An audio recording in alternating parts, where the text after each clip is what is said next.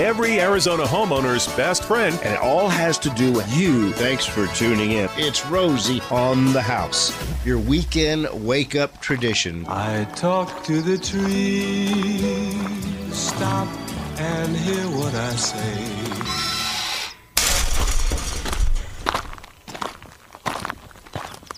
On around back, Arizona. It is Saturday morning, second Saturday of the month, and we've got ISA certified arborist John Eisenhower of Save a Tree shimmying down right now, finishing a few little prune cuts as our temperatures are changing. We've got some uh, a very limited time of pruning. We'll get into that, uh, but he's always got a tree of the month that he starts off with, and we've got one. Is this Arizona native tree this time?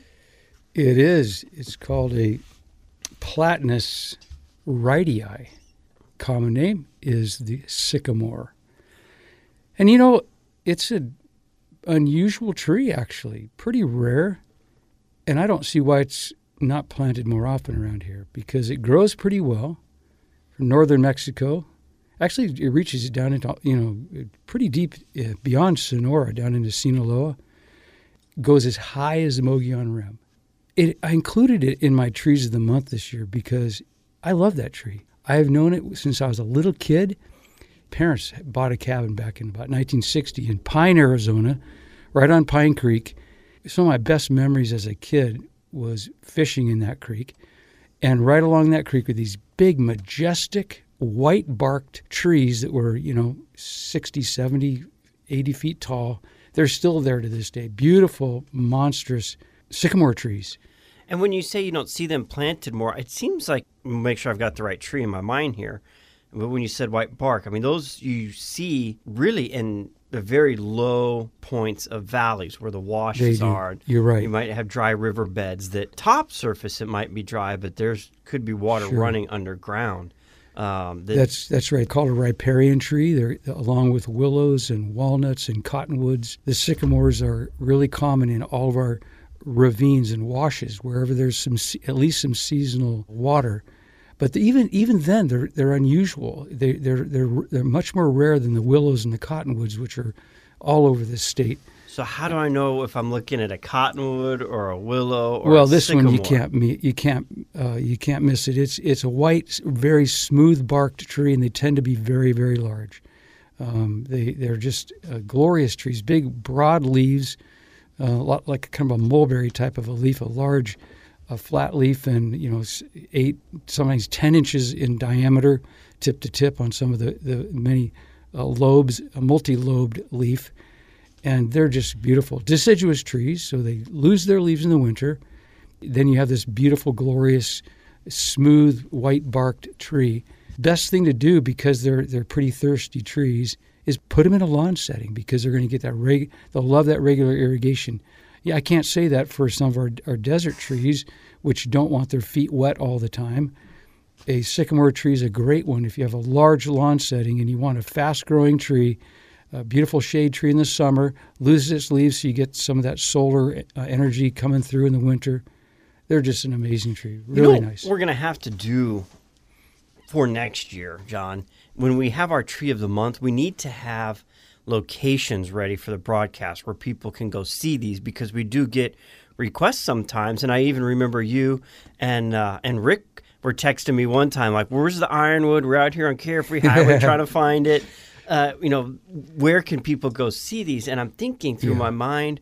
If you're in the Maricopa County area, I'm guessing Seven Springs. If you could picture Seven Springs, Sure. Oh, that'd be a great place to go. it's Um, not too far out of town. and then the Hassayampa River Preserve between Morristown and Wickenburg There you go. uh, would be another place if you were down uh, in the Pima County, Tucson area.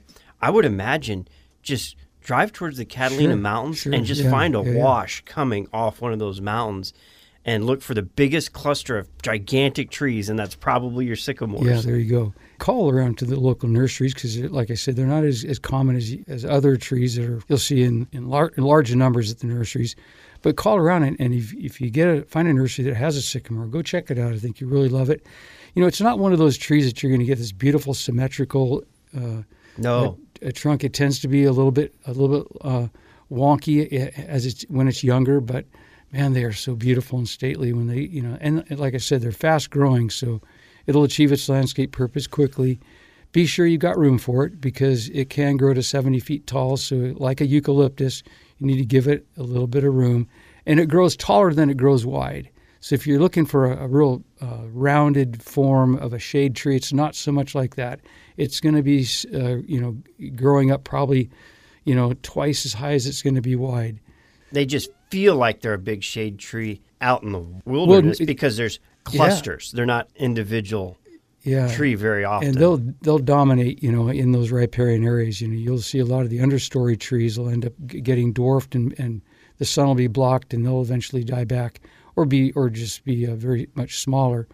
Uh, yeah these are the these are the kind of the grand dams the um, largest trees in in those in those settings those riparian settings. It'll be the the biggest one in the in the in the group So if you randomly find yourself lost out in the desert and you find one of these, head towards a, a tall cluster of trees. Now, if you get there and there's no water, don't be discouraged. Just look for where there's sand, you know, those sandy washes, and just start digging. And you'll be oh, surprised. Less than a foot, less than six inches a lot of times, you're going to start getting the water seeping out. So just keep digging back and maybe if you're smart and you're out there, you've got your life straw with you. Stick your life straw down there and get you a drink. yeah, you know the the one drawback with uh, some of the sycamores that I I see when I'm out and about is that they're so big, there's not even a chance of climbing them because the, the trunk will be you know 10, 12 feet in diameter. The lowest branch is you know 40 feet off the ground. Um, so yeah, we've we've seen some beauties. Um, I took a video of one of my um, one of my employees and I and his family went hiking uh, down into actually there at, at Natural Bridge, Tonto Natural Bridge. When you hike down in through there, if you hike down past the bridge, then you can hike back up one of the other trails. Tons of really beautiful sycamores down in there. But I took a nice video of, of him. I might post it to the Rosie website Perfect. maybe this week and that's one he could climb up in. I said, "Hey, climb up into that first little crotch up there, and I'll get a video." It's, it was really cool. You need one of those arborist slingshots to, to climb. Where do you guys use for palm trees, where you shoot the Yeah, like the monkey's fist over the top yeah, to set to get it over yeah. a branch. So you Our, gotta, our arborists, yeah, to, to set a line in some of our taller trees, we have to throw a, a projectile up in the tree with a rope attached to it, and then we pull that through. Then we pull our rope up, and yeah, that's our uh, way of ascending some of these larger trees. so that's the Arizona sycamore, and it's uh, Platanus thank you, Platanus wrightii, wrightii. W R I G H T I I. Whoever, is- whoever this Wright was, he got to name that tree after himself. See, Was it Frank? Arizona sycamore, not Frank Lloyd. No. So that is our tree of the month. You can see pictures of that at rosieonthehouse.com in today's archive page as temperatures start to cool finally. Oh, have how nice have these mornings been. Last weekend went to Prescott. Got there, opened the door and it was under 50 and we looked at each other like we couldn't even remember the last time we'd seen 50 degrees. Like what is this? I know. I, I got to the yard this morning at like 4:30 or 5 and it was nice and chilly and So what do we what what does that mean for our tree to do's or don't do's? well this time of year, you know, we talked about the dog days of summer. This is kind of the I don't know what you call something nights of winter, but it's uh, this is a time where things start slowing down a little bit for our our, our, our trimming. Your evergreen trees you can prune a little more aggressively, um, but you you want to kind of start backing off on the dosage. We talk about dosage and pruning in our industry that you don't want to be doing too much um, at any time of year, but especially in the winter as we're starting to uh, cool things off. And you know, the uh, trees need uh, many of them, especially the frost-sensitive trees, need their winter coat, so to speak. So you don't want to be heavily pruning those as uh, we, you know, have some frost out ahead of us. So deciduous trees are going to start to be losing their leaves, and those can be pruned during December, January. So it's a good time to target all your deciduous trees. Okay, I was that, that thank you for clarifying that because when I saw the uh, lighten back on trimming The evergreen trimming the trees. tree, yeah, the evergreen trees. Okay, that's I, I misread that. Yeah, I'm the sorry. Evergreens like, are your your mesquites, your olives, sumacs, your eucalyptus, and some of those. Those are all vigorous trees, and sometimes if we pruned those back in May and June, about this time of year they're looking pretty rough and ragged. So we do a lot of kind of kind of a uh, shaping, um, lighter trimming this time of year on a lot of those trees, because it, they simply can't make it until uh, May or June of next year. And it, it- we sometimes do a lot of trimming this time of year just in, in getting those trees kind of ready for the holiday season. It doesn't take a lot of, of heavy pruning like we might have done in the spring and summer, but that little maintenance trim is uh, is is probably appropriate this time of year. So you can do a little bit of shaping and, and without any risk to the trees, even to the citrus. If you're not doing heavy trimming on citrus, you can do a little nipping and tucking here and there just to maintain their overall shape, uh, reserving the heavier trimming until February, March, uh, when you can uh, cut them back a little more as we head into the into the spring. And I know a lot of people fertilize citrus three times a year. You're kind of a fourth time a year guy. You guys use Yeah, we have three times as well. You know, uh, uh, early, mid, and late summer trimming. Um, you know, try to sort of target those um, the uh, Valentine's Day, Memorial Day, Labor Day, kind of as three sort of general holidays markers for those uh, best times of year to be be fertilizing. So if you missed your citrus fertilizer, go ahead and hold off because we don't want to push any new growth out for it to just get frost damage. Right, and and if you are are looking at that the, those three uh, numbers on your fertilizer bag, the NPK, the nitrogen, phosphorus, and potassium, you we would back off on the first number uh, and put on maybe a little higher phosphorus uh, for the winter because it really prepares the roots for uh, for that w- uh, long winter, and they'll be really healthy and ready to go in the spring. But yeah, you don't want to be pushing a lot of nitrogen this time of year, so we drop the nitrogen out of the uh, our fertilizer uh, formulations this time of year, and uh, and then we bump it up in the spring again. All right. Well, hang tight. I can. We can do a lot of things here, but we can't stop the clock. And in fact, we're a little over this time. So we'll be back with John Eisenhower right after this. You sing like a bandit, stealing time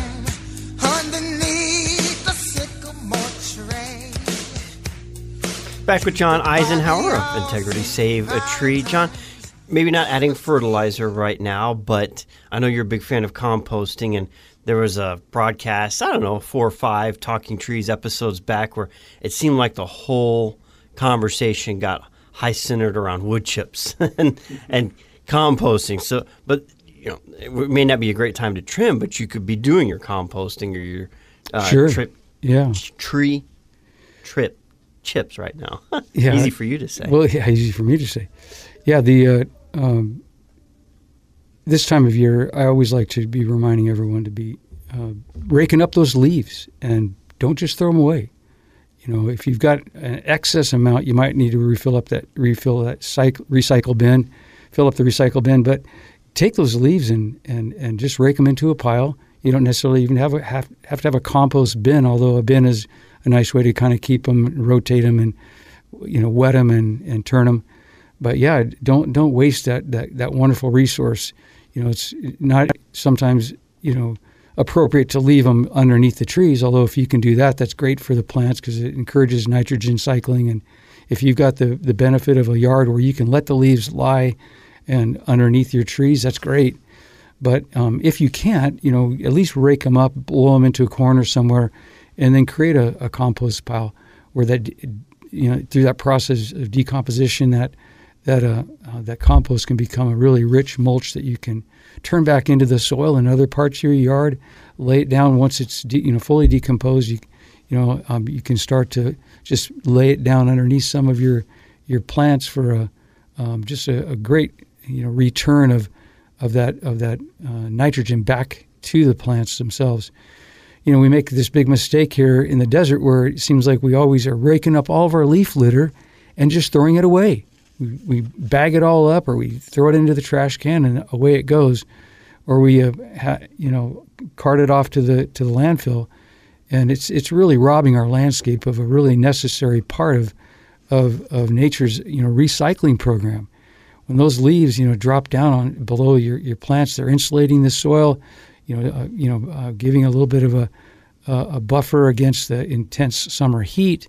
Uh, it, as as they break down, they're you know returning nitrogen to the soil. They're also creating a better rooting environment, just inc- increasing the microbial uh, activity in the soil. You know, you want beneficial bacteria and and all those those organisms that make up good quality soil really depend upon a better ambient temperature. So having a nice layer of mulch on the soil surface is just critical to creating that rhizosphere that's really healthy and, and growing and full of uh, all the organisms that, that make a make up a, a, good quality soil. So if you can keep that that going back into the into your landscape, it's great. Sequester the leaves if you want. Make a good compost mix, adding half green and half brown materials and add water and then turn it regularly and you can get a really great compost. Then take it and return it back to the plants, and then you can kind of deliver it where it's needed most in your, in, whether it be in your raised garden bed or, or just back back underneath some of your your um, selected uh, trees and shrubs, and and they'll really enjoy that uh, uh, that that benefit. If you're a die-hard organics, I mean, you can't get any more organic fertilizer than that. yeah, no, it's great. It's that's that's that's exactly right. You know, we we like to say that because of the fact that we rake up a, a lot of our, our leaf litter, that regular nitrogen fertilizing is, is almost needed to kind of replace what the plants have lost. Because in, in nature, you know, those plants would have just been enjoying that that leaf litter year long, and and uh, because we take it out, sometimes we need to return the nitrogen back in. And of course, we have so many non-native plants here that uh, do need some supplemental fertilization. They might be uh, need some additional iron. They might be uh, enjoy an acidic soil. So, um, so putting a little bit of um, uh, gypsum down or some other um, products that can help to re, you know buffer the pH and allow better uptake of nutrients. Those things are, are kind of needed because we have so many plants that are not really uh, ideally adapted to our desert soil conditions. So but if you can uh, get that some of that leaf litter back to the plants, you know, in any way you can, whether you leave it there uh, and, and, don't move it, or if you want to compost all those leaves and, and some of your other green matter that you pull out of your yard, and then re- kind of distribute it as you will uh, the next season. Usually takes about 90 days of, of active composting for you to get a good quality black gold product. You know that at the end, you know, kind of the end product of a composting operation. Um, but man, it's a great investment. This is a perfect time to begin that. Um, you say, well, is it going to work in the summer, in the winter? Yeah, of course.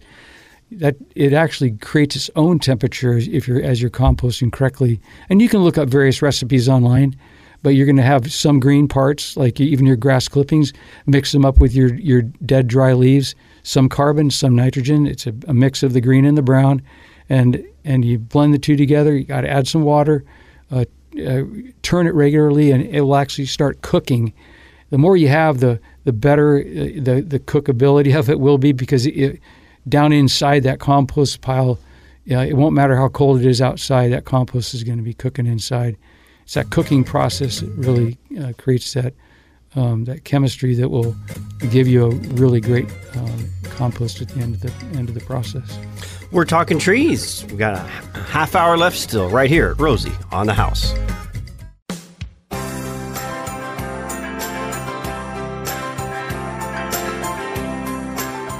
And welcome back on this beautiful Arizona Saturday morning. Finally, cooler weather.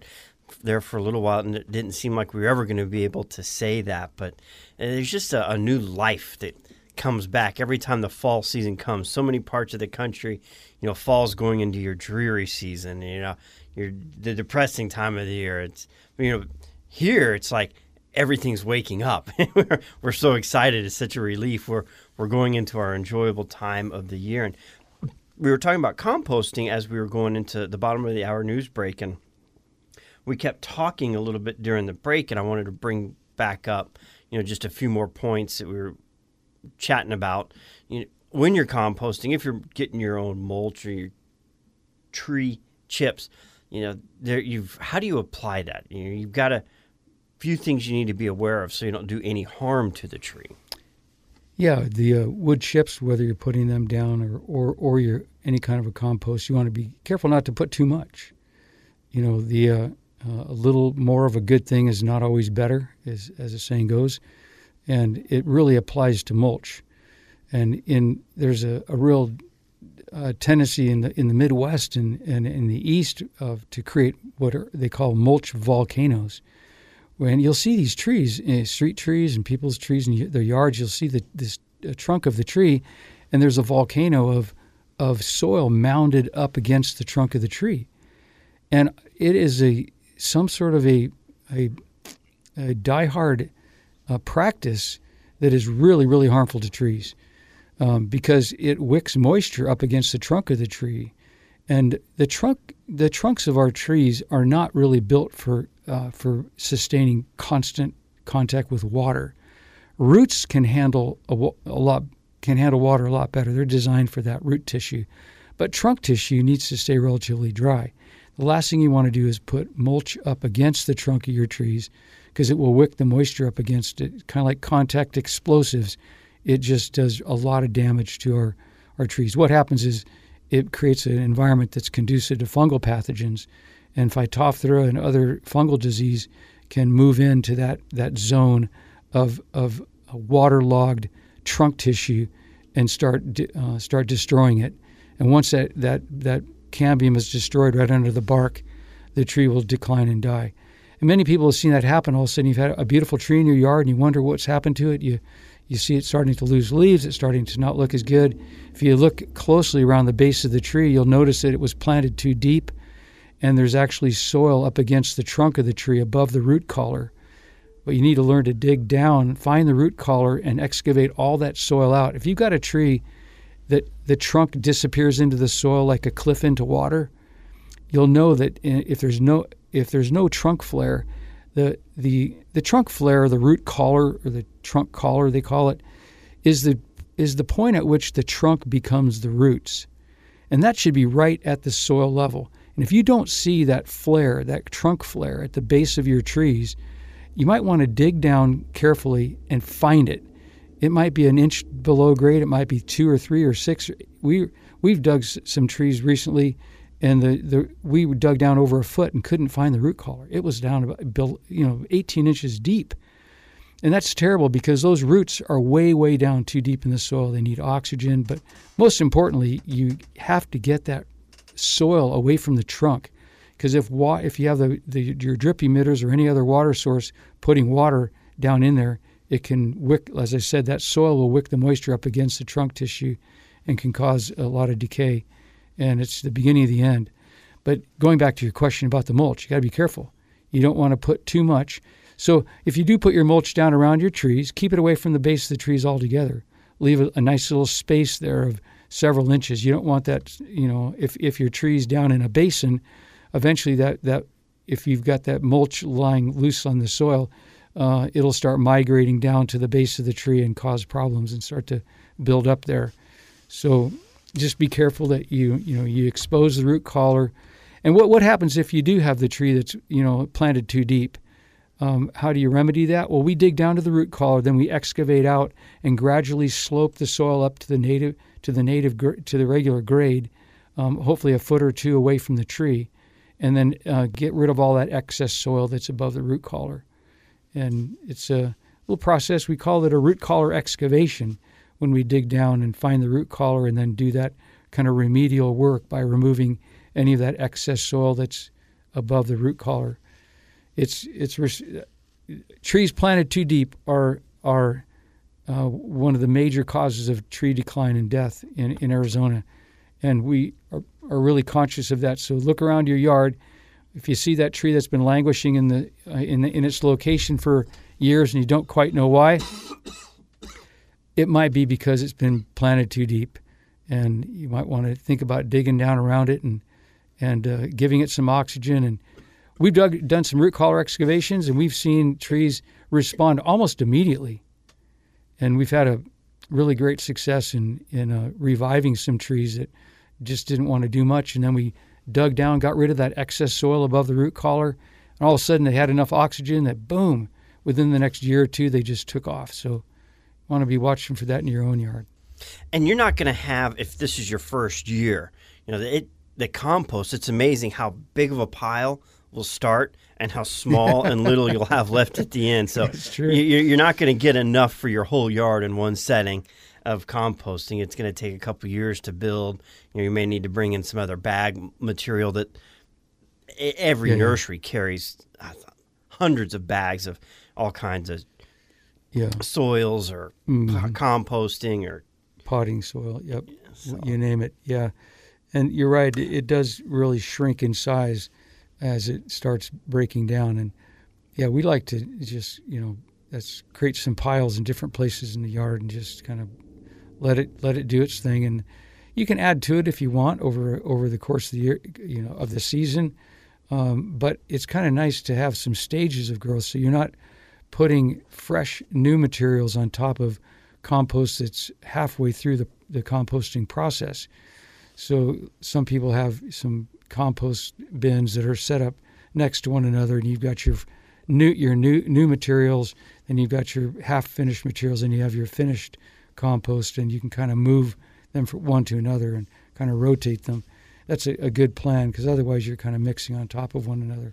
And you can get bulk orders delivered as well. Um, Mm-hmm. There's a couple where all the landscape material is getting loaded at the dump. You know, there's companies that take that out, chip it, mulch it. They've got it in big piles. They can load it with a tractor into a dump trailer and come drop it off at your house, or even chip drop. Now, I thought that was a pretty genius invention. Yeah. One example of uh, a digital app that Sure, you can you can order a, a load of wood chips uh, anytime you want. Just uh, chipdrop.com, and they can uh, uh, arrange to have a local tree service that's in your area. Those tree services also have the app on their phone, and they're looking for you, and you're looking for them. And so when they are in your area and they've got a, a load or half a load of chips, uh, you can uh, hook up and and get get a, a free delivery of wood chips. And you can't necessarily control what type of wood chip you're getting, but that really doesn't matter. Some people may be looking for a certain smell or mesquite smell, but there's no way to really control that. You've seen the crews on the side of the road, and they're got the branches cut down, and they've got you know the dump truck that's got the chipper, and it's got a big Yeah. yellow Vermeer sign on it. And they're throwing the branches in. Well, instead of all of that going to the landfill now, if they've got the chip drop app, they look and see somebody looking for them. Well, they just it, it saves them in the perfect world uh, a trip from the dump. You know, you're probably closer, and you've got local material, so it's just a great way to you know recycle. Yeah, and people have to remember too, you're not going to be getting that beautiful uniform sized chip like you see at the playgrounds. You know, it's a this is going to have leaves, it'll have twigs in it, and you have to be careful too because it, it might have some thorns. And if you don't want thorns, you need to specify that. I'm not sure you can do that on the app or not, but I I, I don't think that there. I mean, there's some materials that you simply wouldn't want um, uh, in at your at your your home. So I'm not sure how that app works, but um, there are some undesirable components inside the compost that you want to just be careful that you know what you're getting. And and uh, but usually, if you know, if it's a tree a company that's doing a lot of tree removals, you know, uh, it's really nice to get a nice uniform load of some uh, fresh uh, chipped eucalyptus or some olive and and uh, you know b- beautiful beautiful um, chips. But you'll you'll be surprised sometimes those chippers are are shredding the material as much as they are chipping it. So you get some big pieces that are you know five six ten inches long some shredded pieces of the bark. And so it's you know not really as uniform as you might expect um, you know with the uh, kind of chipped playground wood uh, that's not quite like that But it's free. But it's free, yeah. And if you're not needing the aesthetic look of it, it's it's a perfect solution. A, a buddy of mine actually uses it for dust control and bedding for his horse stalls. So he Perfect. just, Yeah. you know, he constantly is just spreading it out in the stalls. Uh, you know, if you got horses in an area and they're walking around, they get they, they can turn that ground into powdery dust, and Yeah, uh, it, it, no there's time. I'm going to steal his uh, his trick on that. Before this segment wraps up, though, let's talk about the new service y'all have started at uh, Save a Tree. You guys are now uh, wh- wh- holiday ambassadors, let's call it. No, we do have a holiday decor service, and it's really been a lot of fun um, helping people design a, a way of lighting their trees and lighting up the front of their homes. We have some beautiful wreaths and some amazing lights. And what's beautiful about the service is that we provide the, the, the help with the design. We do the installation, we do the, the teardown, we do the maintenance, we do the storage of the materials after the season's over. So we do the whole thing, and it's uh, it's just a package deal, and it's really really great. We were working with some uh, uh, customers just this last few days and uh, getting ready for their holiday, and we're just getting started, and it's been a lot of fun. And I think we have some really talented um, uh, folks on our install end, and our arborists are kind of excited to to to bring that service because we have several customers of ours that we they decorate the trees that we've trimmed and now we get to help them in that decoration process and that design and installation process. We're getting real excited about doing that. You know, it's funny how uh, holiday lights can change how you actually trim a tree. I've got a, a, a row of trees that uh, you see when you te- approach the property, Mm-hmm. and I trim them slightly different than I do everything else because I, I trim them with the plan of these are our holiday Christmas yeah. Uh-huh. light trees, and you know you want them to look a little different than your other one that. The, you know the rest of the trees we like to keep them natural, but this is like our, our grand entrance at the holidays, and you know Well, we, we- we want to that My wife and I, I know, I know. in. My wife and I hired SavATree to do our lights this year, so we're we're we're getting really excited. you hired yourself. we are, we are, and it's going to be really fun. We're we're uh, trying to decide quite how to do it, but it's really it's kind of neat, even in the design process. And there's uh, some really great ideas and really great commercial quality grade um, uh, lights, and the timer and everything is set. We do all that for you, and and it's going to be good. It'll be a- You didn't of see nearly the amount of Halloween decorations that you normally do, but something tells me we're going to see more Christmas decorations than usual.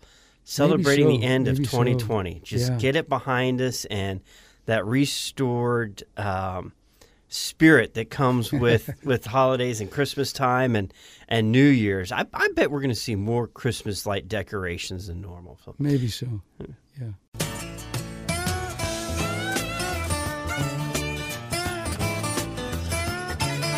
Our final talking trees segment here. And john i want to keep going on the conversation we had started about your service of christmas tree lighting. Y'all will go string lights and trees for people. But what about tree selection? Is there one particular species of tree that you prefer over another one for for christmas tree lighting? I mean uh, do, do you prefer a mesquite or a mulberry? Is is one particularly better than the other for a light effect Well, it's interesting because if they do have some nice architectural variety, you know, you can, you know, you can wrap the trunks. We do a lot of tr- trunk wraps, so that looks really dramatic. But it, it's got to be tied in with the canopy, because you don't want this, uh, you know, this trunk wrap that's all dramatic and there's not not much above it, or to have the the lights kind of hovering above a, a, a bare trunk. So you kind of want to blend the two together. You know, have the trunk wrap go high enough up in the canopy so that the the lights in the canopy go down below the height of that that trunk wrap, so it's all tied together. But you want trees that are probably in the 20 to 25 foot range. Above that, it, it, it gets pretty difficult to, to do. We can do the larger trees as well, uh, but it, it, it takes an, a, a lot of lights to do those larger trees. And, and, uh, and of course, special equipment to get up there. We do hang them all from the outside. We don't hang them, we don't have climbers up inside the trees uh, often coming out to the branch edges. We hang from the outside, so we're using either uh, ladders or, uh, um, uh, in, in the case of larger trees, maybe a, a bucket truck to, to get up to those higher areas. Then we drape the tree, the lights from the outside. But there's a real art and science to it, and it's it's it's it's a fun project to do. Um, of course, the, the the the typical Christmas tree is is is amazing too to be able to have a, a beautiful cone, you know, conical pyramid shaped uh, conifer. Um, those lend themselves beautifully to getting uh, lit up. And uh, but any tree, even the multi-trunk desert trees, look look absolutely stunning when they have a, a lot of a lot of lights um, in and around. We've got some really great colored lights and um, different uh, patterns and, and different uh, combinations of, of different colors to give a really striking effect depending on what, what you're wanting. Do a little bit uplighting too. We do some um, some pathway and, and street lighting as well as um, the the the edges of the homes, the the eaves of the house as well. So uh, we try to tie all that together along with the the the uh, tree trimming. We're wanting to kind of tie it into the overall landscape as well. I've gotten a little aggressive with my Christmas tree lighting. I hate putting nails in my home, and you know we still put a little one. But where it's really gotten is now that my trees have developed, all the decorations have moved to it. The mulberries are fun because we'll wrap the trunk in one color, and they're deciduous, so a lot mm-hmm. of the mm-hmm. leaves are falling off by this time.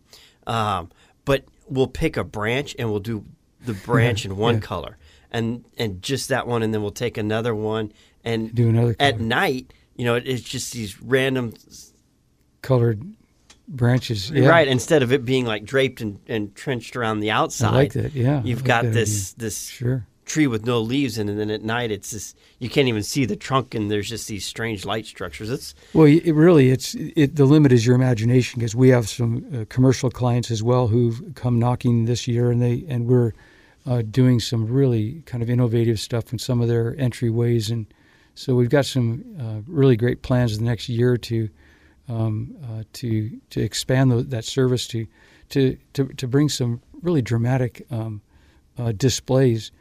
Uh, we have a uh, our our Denver branch has done some amazing things at their botanical garden, and they've been working in there for many years and expanded to be a, a just a, a, really a top ten uh, holiday display in all the country and. Um, it's it's pretty cool to if you want to get on, on online you can just go to treecare.com and I believe there's a button right there on that landing page that will take you right to the, the holiday decor, and you'll be able to see a lot of the um, the photos of the uh, different work that we do, uh, both residentially and commercially uh, across the country. And wrapping up the last two minutes, you had wanted to talk about you know just recapturing one more time the the long summer. You know, it was it was a strenuous year on a lot of these trees. Well, you, know, you mentioned yeah, losing just, some. Just this last couple of days, I've seen uh, some trees that uh, were that died this summer, and there was a bunch of them that just were they they were in, in a, some of these were in areas that didn't have a lot of water, but during a normal year, they would rely upon seasonal rain and they would just survive. These just didn't make it they absolutely didn't make it. So there's four or five of these beautiful trees in this um, this easement just beyond our, our, customer's home, and they're all dead. And it's just really, really quite a, a, shame. But it made me just think how grateful we are for this cooler weather, as it's uh, finally, uh, I think winter has finally come, and uh, it kind of came with a vengeance this, this week. You know, dropping from 90 to 60 in in about three days. That's just uh, isn't that just like Arizona? You know, we get when when it does come, you know, it it's this big plummet in, in temperature, and hopefully we'll be ready for the the frost that's uh, no doubt going to be around the corner in the next few weeks. Get ready for a little bit of frost cloth. Be sure you're stocking up. Sometimes by the time you need it, they're gone. All, all the nurseries are sold out. So be sure you you know get get a little frost cloth if you tend if you plan to use some this winter and and uh, you know have that on hand so that when we do get that cold snap um, that you'll be ready to cover those uh, frost sensitive. And what you want to look for is any night that's going to be below about 30 degrees for two or three extended hours. That's your, your risk point. yeah, risk that's point. your risk point. Yep. And then then those back to back to back nights of those freezing temperatures, that will also have that, that same effect too. So. And if somebody would like to schedule an arborist, it's savatree.com, S A V A T R E E.com. John Eisenhower, ISA certified arborist. Thanks for talking trees. You bet.